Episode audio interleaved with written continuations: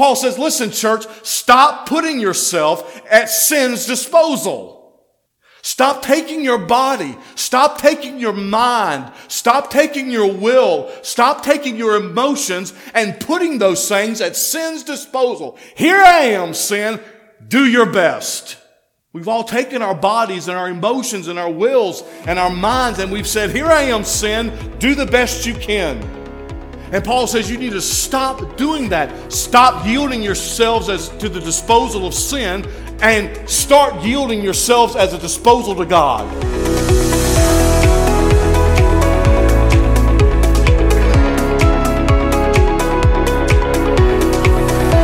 This is the Divine Truth Podcast, a ministry of Emmanuel Baptist Church in beautiful Central Virginia. This podcast is for the purpose of teaching God's people through the verse by verse exposition live from the pulpit of Emmanuel Baptist Church. We pray that the Word of God richly blesses you as you hear it proclaimed.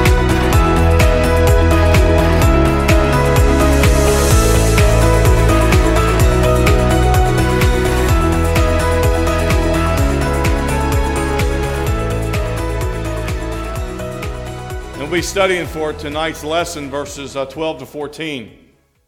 Romans chapter 6. There is a war. There's a war in our world, and there's a war for our souls.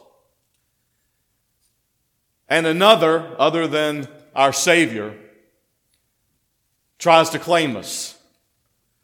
And the one who tries to claim us, and the reason that there is a battle is explained in the first prophecy and promise found in Scripture. And the first prophecy and the first promise is found in scripture. The Lord spoke to the tempter and he said, I will put enmity or antagonism between you and the woman and between your seed and her seed. He is going to crush your head, but until that time, you will strike at his heel. There is great pain until God's ultimate plan of redemption is revealed. And until that plan is revealed, that pain takes the shape of much warfare between the man or woman of God and the flesh. Romans chapter 6, beginning in verse number 12. This is the word of God. Paul says, Let not therefore sin reign in your mortal body, that you should obey in the lust thereof. Neither yield ye your members as instruments of unrighteousness unto sin, but yield yourselves unto God as those that are alive from the dead, and your members as instruments of righteousness unto God. For sin shall not have dominion over you, for you are not under the law, but under grace. This is God's word. Father, we thank you. We thank you, Lord, for its truth. We thank you, Lord, for the power of your word. And we ask you tonight that in the moments that we have together, that you would teach us your truth. We praise you and thank you in Christ's name. Amen. I want to share with you, by way of introduction this evening, a, a true story. It's a secondhand true story because it's not my life, it's not my story, but it's I know, the, I know the man, so it's a true story. There was a man in his 30s. He visited his pastor one day and he had a real bad personal problem going on. He worked for a company and one of the benefits of working for, for the company he did, he had a private office. And he told his pastor, he said, several months ago, he said, my secretary took ill and, and was out and I had to get another girl to be my secretary. And one day he said to his pastor, he confessed to his pastor, one day she brought in papers into my office for my perusal and she, when she brought those papers in, she got too close and when she leaned over my desk, she allowed the, her hair to trail across my face. He says, I fought it. He says, but toward the end of the day, I put my hands on her and kissed her. And he told his pastor, he said, the only thing I can visualize while I was doing this was my two children running up to me when I got home and my wife standing at the door. He told his pastor, he says, I hated what I did. I hated myself for doing it. He said, when I got home that night, he says, I hugged my children so tight that I made one of them cry. And when we finally got that child to laugh, he said, I, I hugged him so tight because I loved you so much. I had tears in my eyes as this was going on, and he told his pastor that my wife's eyes were shining. Uh, he said, I went around the, the house that night touching things that we had bought together and things that reminded us of our life together. And I, and I reminded my wife many, many times throughout the evening how much I loved my family, how much I loved my home, how much I loved her. And he said, Pastor, I'm telling you before the Lord, those feelings that I expressed to my wife that night were never more true than they were when I told her that evening. I meant what I said. He said, but the next day came. And when we went back to the office, he said the, the intrigue began all over again. No actions, just the intrigue. And before a month had gone by, he said, he told his pastor, he said, I realized that my lust and my love were in a terrible, terrible battle. He said, when I was at home, everything is exactly what I want. When I'm at home, he said, Pastor, everything is exactly as it should be. But when I'm back at the office, the machine of my body seemed to be geared towards something terrible. He says it's something that I, he said, something that I absolutely wanted out of as bad as a fly wants off of fly paper. I wanted out of this. And the day he saw his pastor, he said, when I left home this morning, he said, my wife said that she thought that she was the happiest woman in the world because I was showing her so much love. I said to her while drying her, drying the tears that were running down her face, he said, I looked at my wife this morning and I said, I love you more than life itself. And then he said, I ran off to my train to go to work. And he asked his pastor this question But what shall I do? What shall I do? I think that, I think that story, it's not the end of the story, but as far as we're going to get right, right this moment, I think that true story all too well, church, illustrates the battle that every one of us has with our flesh. There's a certain, there's a certain way in your life that you want things to be. There's a certain way in your life that you know things ought to be. And you want them to be that way. But then temptation hits. And when temptation hits, nothing is as you want them to be. Nothing is as, is as, you want, as, they, as if they should be. Though the old man is dead and I'm not under his dominion any longer, I still have flesh and I still have lust.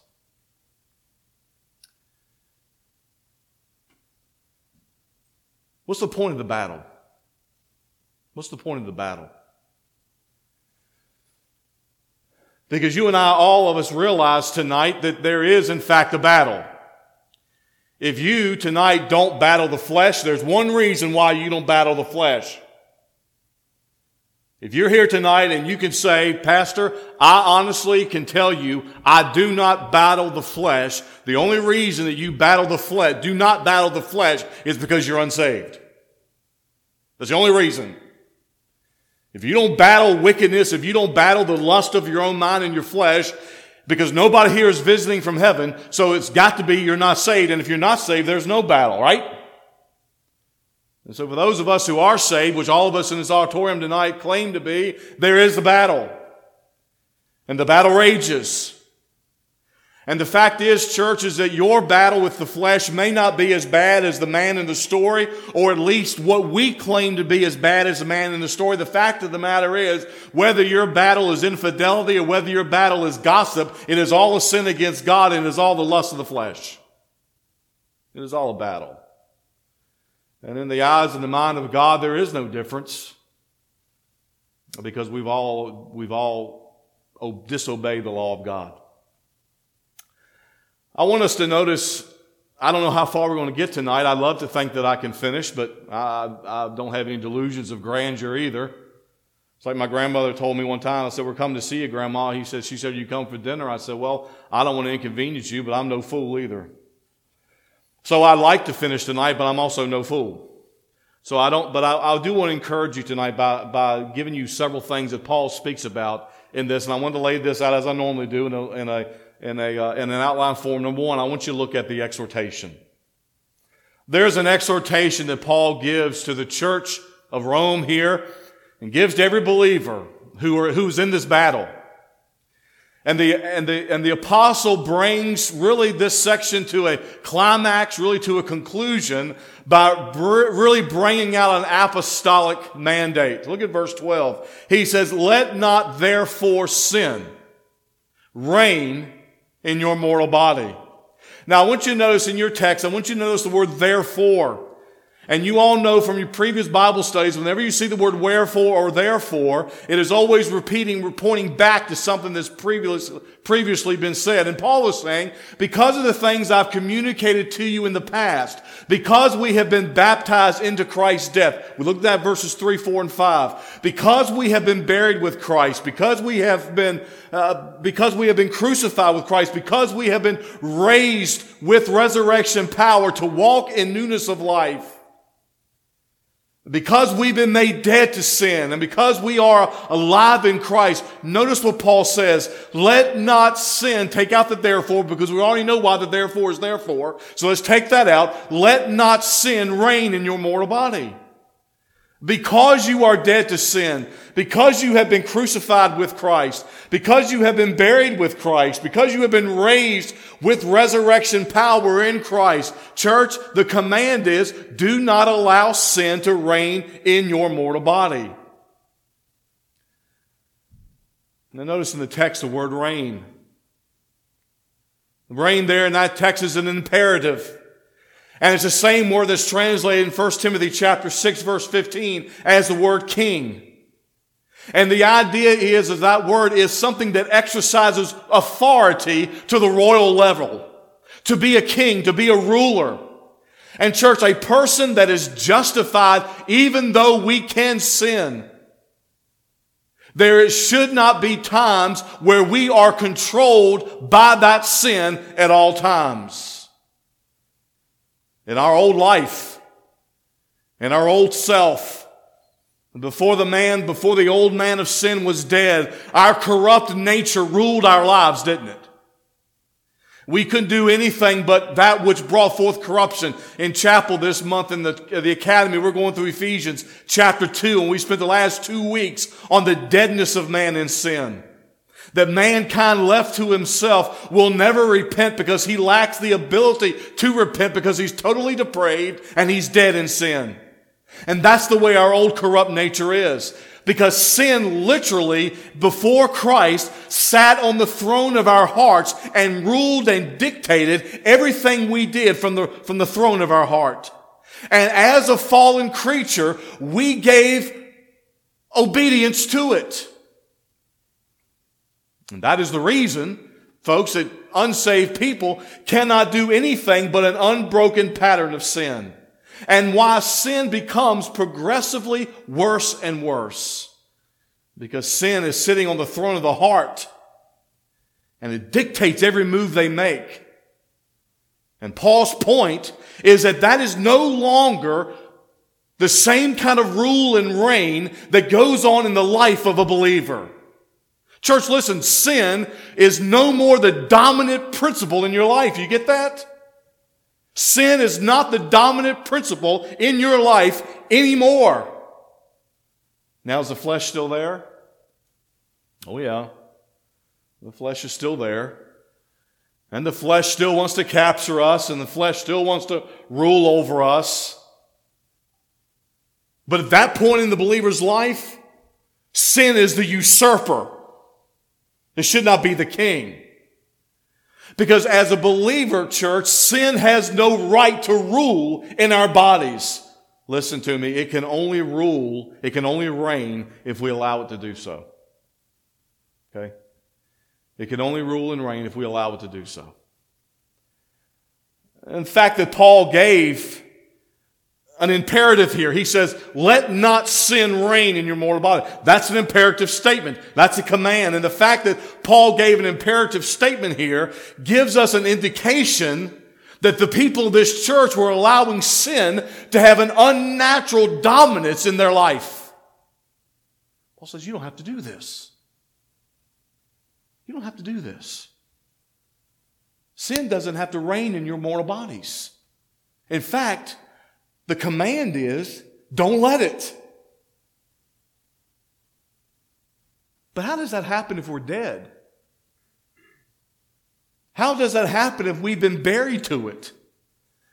How does that happen if we, through resurrection power, have been raised? How can sin dominate us?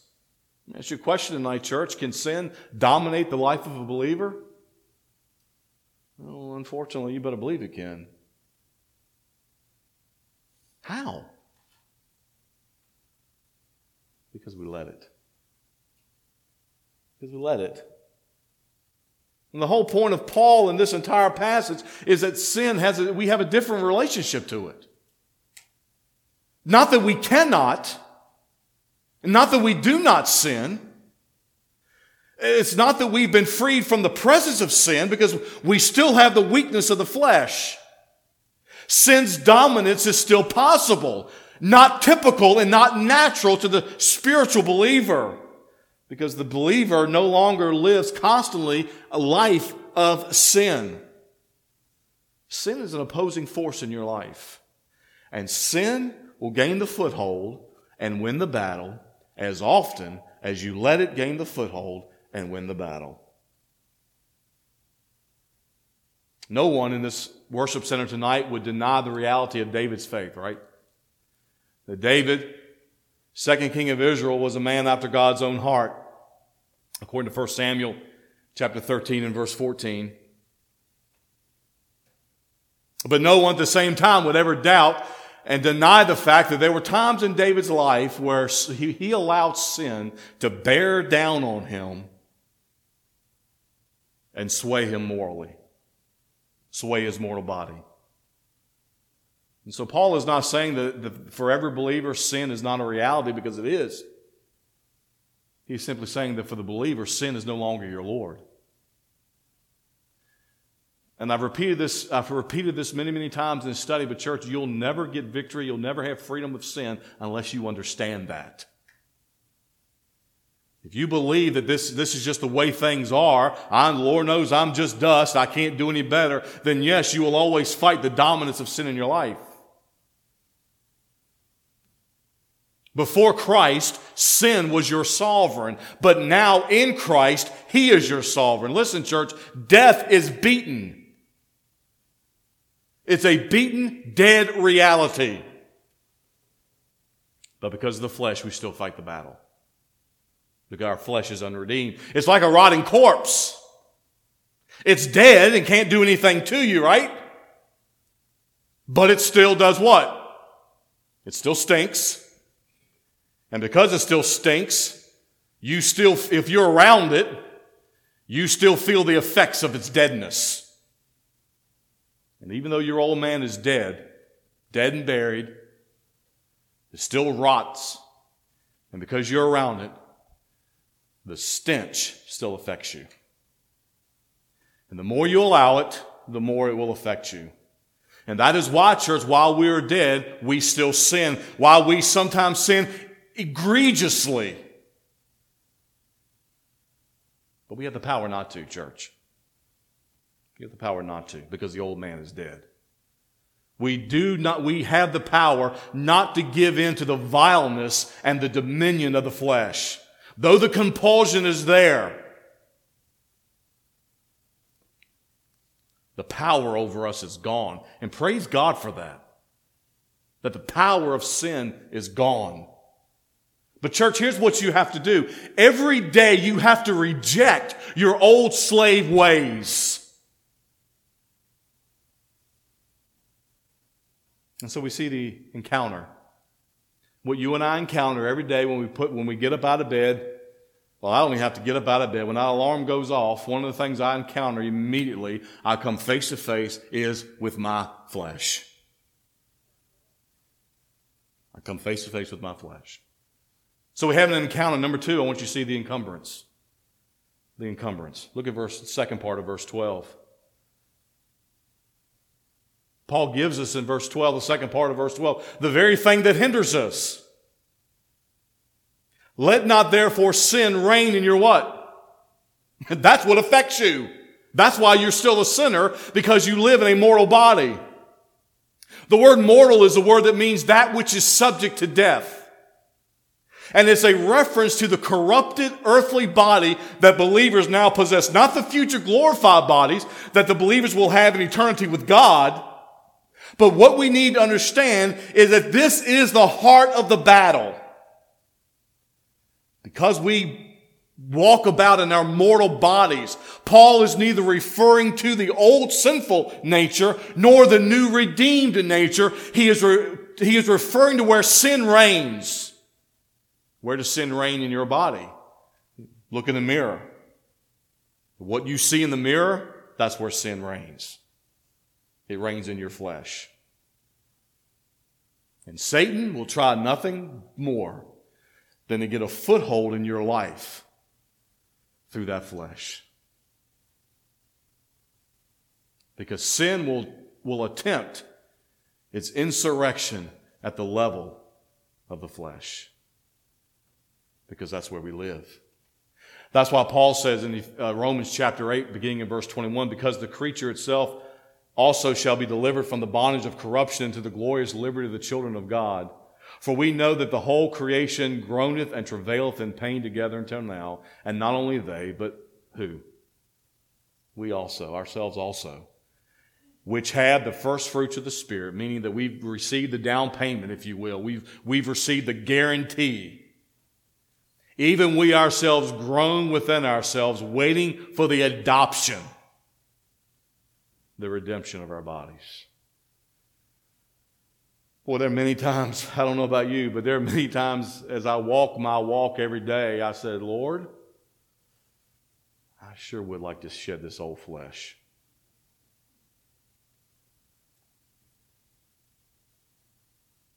Is that you too, or is that just me and I'm the only one that's guilty? When you lose your temper and you say that's something you shouldn't say, Lord, I sure would like to shed this body of flesh. And you walk down the street and a woman passes in front of you that's dressed not the way she should be dressed, or you're browsing uh, your social network and, and a picture flashes up there, something that you shouldn't look, and you say, Lord, I sure do would love to shed this body of flesh. Let me help you out there. Maybe you need to first shed social media. But be that as it may, you said, Boy, I sure would like to shed this flesh. And sometimes, church, it gets so bad that you can almost feel, if, if, you, if you get to the point in your life that you just hate your sin, you, you almost, you feel yourself groaning within yourself, Lord, I just, I want to get rid of this. You know, the fact of the matter is, church, a lot of people will get, a lot of Christians will get caught up in the battle, and if they're not careful, the devil will use the battle to try to convince them, well, you're really not born again. Because saved people don't do this. And while maybe saved people should not do that, unsaved people don't care that they're doing that. Unsaved people, no matter how religious they may be, they don't have the, the attitude, they don't have the, uh, the relationship to sin where they just want to shed this, this fleshly body. And that's why Paul said in Philippians 3 that we're looking at on Sunday, for our citizenship is where? I'm not a, I, I'm not a citizen down here. I'm a pilgrim passing through. And because I'm not a citizen here, because you're not a citizen here, this body that I have that you see is just temporary. Meaning that my battle with the flesh, my battle with sin, is just temporary. Because Paul said in 1 Corinthians chapter 15, beginning in verse 50, I love this passage. Now this I say, brethren, that flesh and blood cannot inherit the kingdom of God, neither doth corruption inherit incorruption. Behold, I show you a mystery. We shall not all sleep, or we shall not all die, but we shall all be changed. In a moment, in the twinkling of an eye. How fast is that? That is as fast. Somebody said that's as fast as you can blink. No, it's faster than that. That's as fast as light can bounce off of your eye. That's over 186,000 miles a second. That's how fast you'll be changed. In a moment, in the twinkling of an eye at the last trump. For the trumpet shall sound, and the dead shall be raised incorruptible, and we shall be changed. For this corruptible must put on incorruption, and this mortal must put on immortality. So when this corruptible shall have put on incorruption, and this mortal shall put on immortality, I can't wait to say this. Then shall that then shall be brought to pass the saying that is written, Death is swallowed up in victory. Verse 55 says, O death, Where's your sting? O grave, where's your victory? The struggle is real, but so is the victory. And sin has no dominion over you, no more dominance over you today than you give it. And the struggle is so real. That's why Paul said in 1 Corinthians chapter 9, verse 27, that I keep my body. Literally, that, that's, that's that's abuse language. you, you could really translate that, Paul, and this is kind of uh, morbid maybe, but this is a literal Greek translation. Paul says, I beat my body. I beat my body to bring it under subjection because Paul says, my body is not going to control me. I'm going to control it. Even though we're dead. And praise God we're dead. But that only means that sin doesn't have power over me anymore. That only means that I don't have to do it.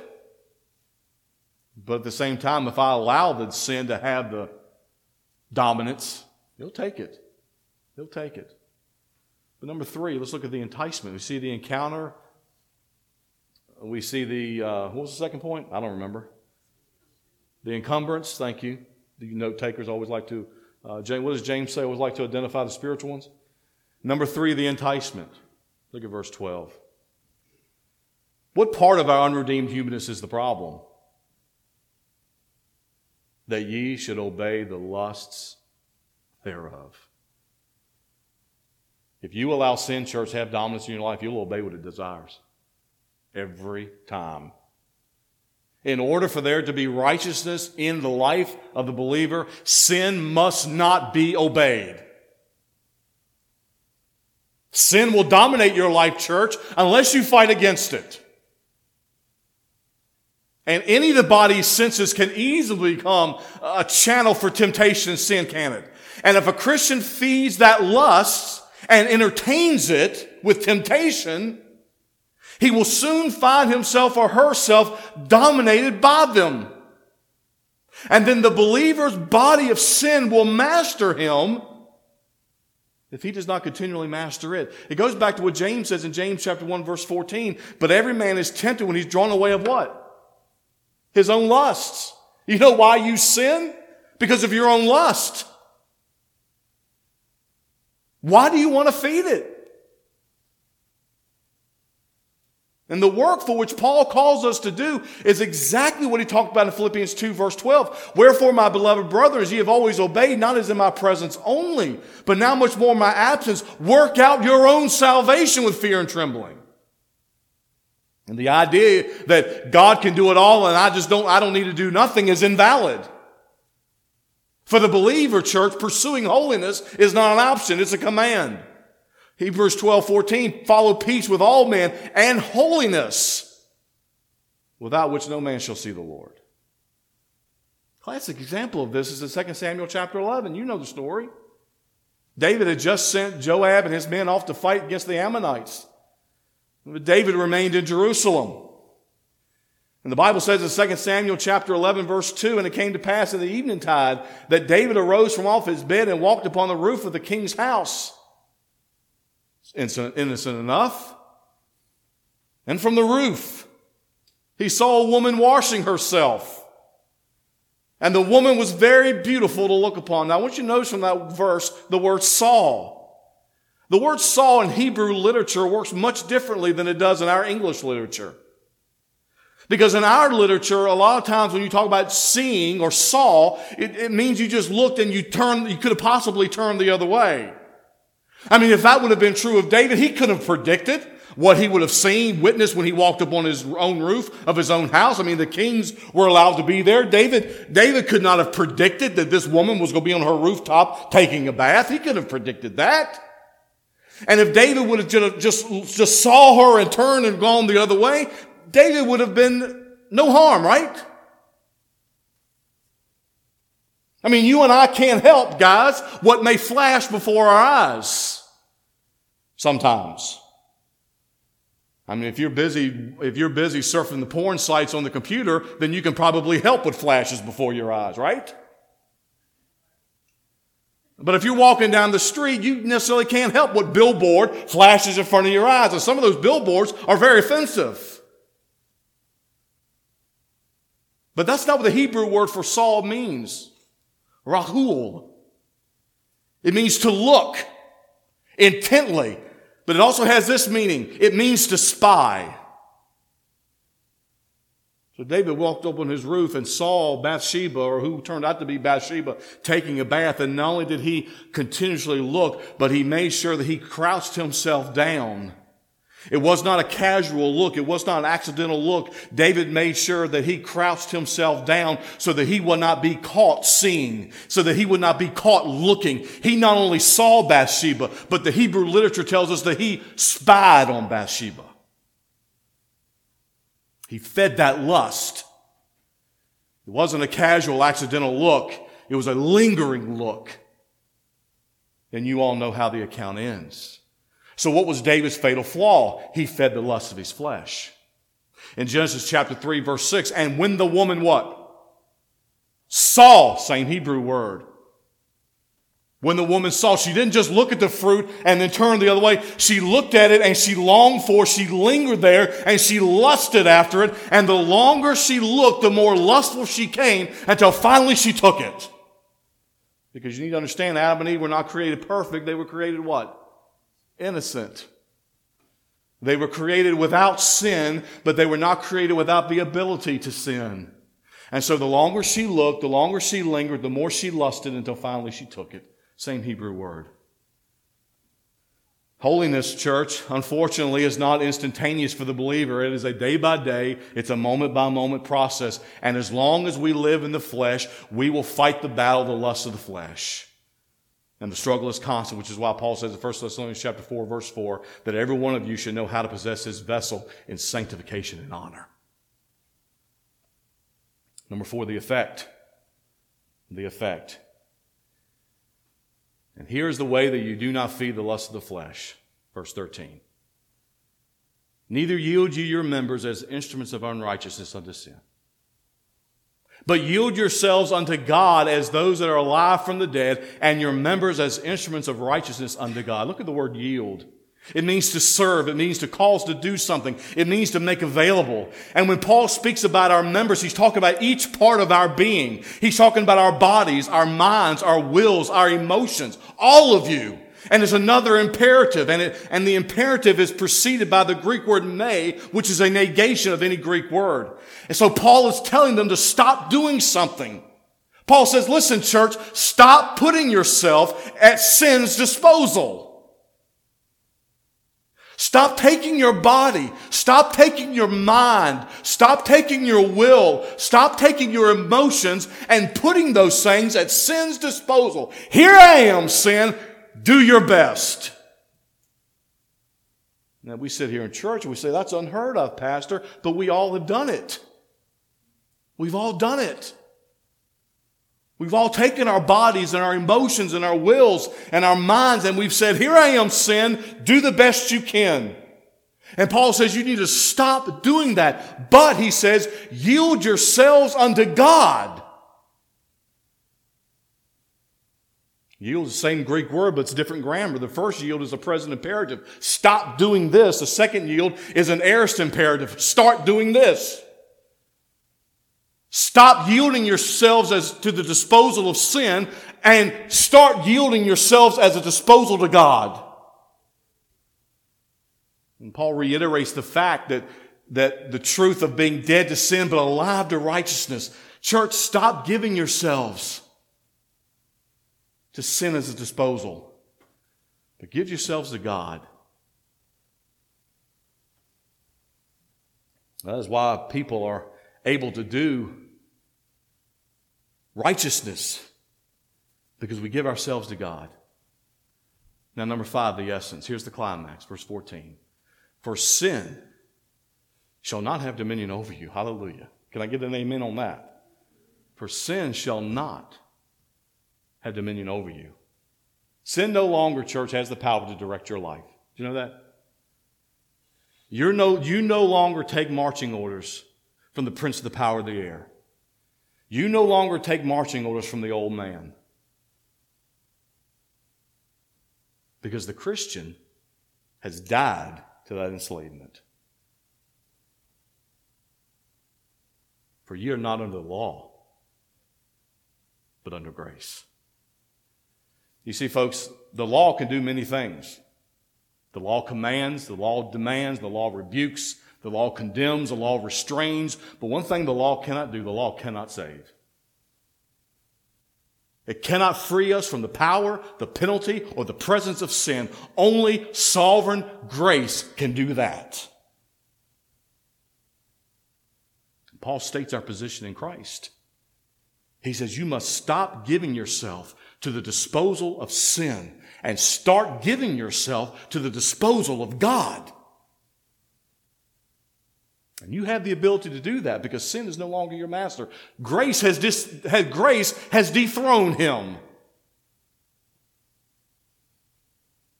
What's the law do? What we're going to see in chapter 7 is all the law does is keep the old man, the old flesh alive. That's all the law does. But grace dethrones it. God has removed us from death's dominion and placed us under his reign of grace. Always remember, you are not under the dominion of sin. It has no power over you.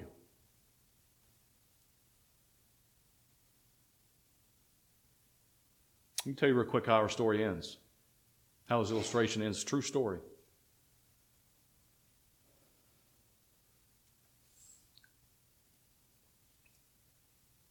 We left the man as he was going to the train and he asked his pastor, he says, But what shall I do? I've got this constant battle.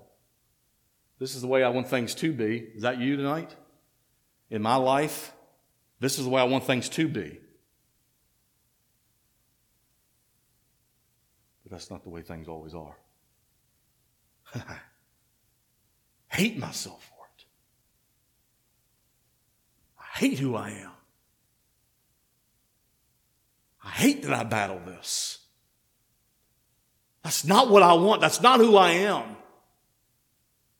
I don't want that battle. You don't have to have that battle. Jesus, the sovereign grace of Almighty God, has dethroned that battle. With the husband's consent, the pastor called his wife into his office and the pastor told her everything. And as you can well imagine, fear leaped into her eyes, but he reassured the husband, the, the wife of the husband's love.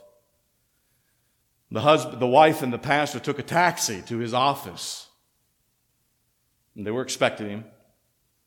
And the pastor stood, uh, they walked in, the husband, the wife and the pastor walked into the man's office, and the pastor stood by, and as the wife and the husband just embraced, and the pastor gave testimony that the wife said this to her husband with tears, and as she embraced her husband, she says, I know. I know. I understand. It's all right. Pastor then called in the mistress into the office. And the scene that follows typifies really the mortal struggle between the flesh and the spirit, both fighting for control. But the wife knew she had the mind, soul of her husband. She knew that had never been taken away.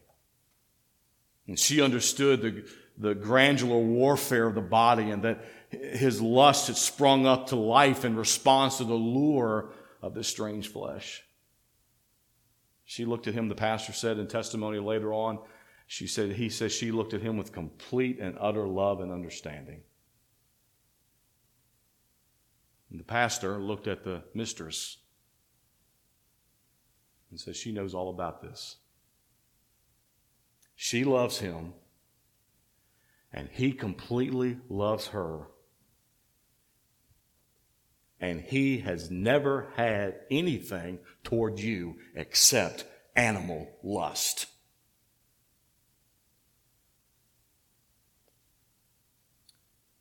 And then he asked the, lady, the young lady to step outside and wait in the other room while he had a prayer with the husband and wife. And then the pastor went outside and introduced the secretary to Jesus Christ. You owe all allegiance, church. You owe all allegiance to the Lord Jesus Christ who died for you. You are espoused to him as a chaste virgin to the bridegroom. And the lust that draws you from Christ may not be what grips the same thing that gripped the man in the story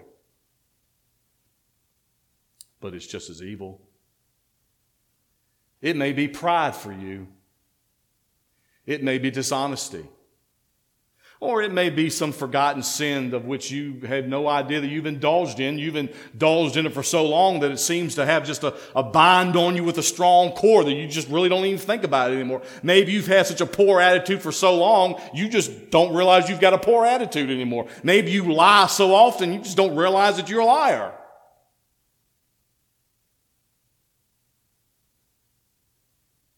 You need to ask the Holy Spirit to bring any of those sins to the forefront of your mind because those are the things tonight, church, that are marring your victory. Well, the trap that you and I so easily and often fall into is a trap that we like to classify sins. Well, emotional adultery or actual adultery or whatever, or pornography or whatever is, is worse than, is a worse sin than gossip. And for you and I who are sinners, yes, that may be true. But for the holy, righteous, sovereign God whose, whose law is perfect and just and holy, every sin is an egregious, an egregious, uh, an assault against that law. And so the sin that binds you may not be what bound that man. But it's still a sin that binds you. It's still a sin, whatever it may be, that, that feeds that lust. I've never been able to, well, there's a lot of things, Raynell, that I've never been able to figure out. One of the things I've never been able to figure out is this. A man looks at you in the face and says, Pastor, I do not want I do not want to think lustful thoughts. And, and, I, and I keep bringing, and I bring this up a lot, folks, because I deal with a lot of young men that deal with this. They'll look at me and they'll say, Pastor, I do not want to think lustful thoughts about a young lady, but when they get home, they rush to the smartphone or they rush to the computer and they Google the porn sites. And if you think for one moment that you're going to get victory over the lust of the flesh of looking at a looking lust, thinking lustful thoughts against a young about a young lady, the whole time that you're looking at pornography on the internet, you're a fool. You think for one moment you're going to get victory over the flesh of the sin of gossip, the whole time you're listening to it, you're foolish. There has to be, folks, a clean break in our life where we where even though sin doesn't have its dominance, we need to make sure that we don't give it the dominance back. Well, I've never seen a group of people like Christians like to take a dead man and try to stuff nutrients down his throat to bring him back to life. That's what we like to do. Sin is a battle. There's no doubt about that. There's no question. Sin is a battle. But as James 1.14 says, it's a battle of our lust. The old man is dead, but the flesh, the lust of the old man, well, that rage is strong. That must be the point of the battle, church. You're going to have freedom from sin. It's going to come at the point of the lust of the flesh. Do you have victory there? You don't have victory there, if you feed that, battle that.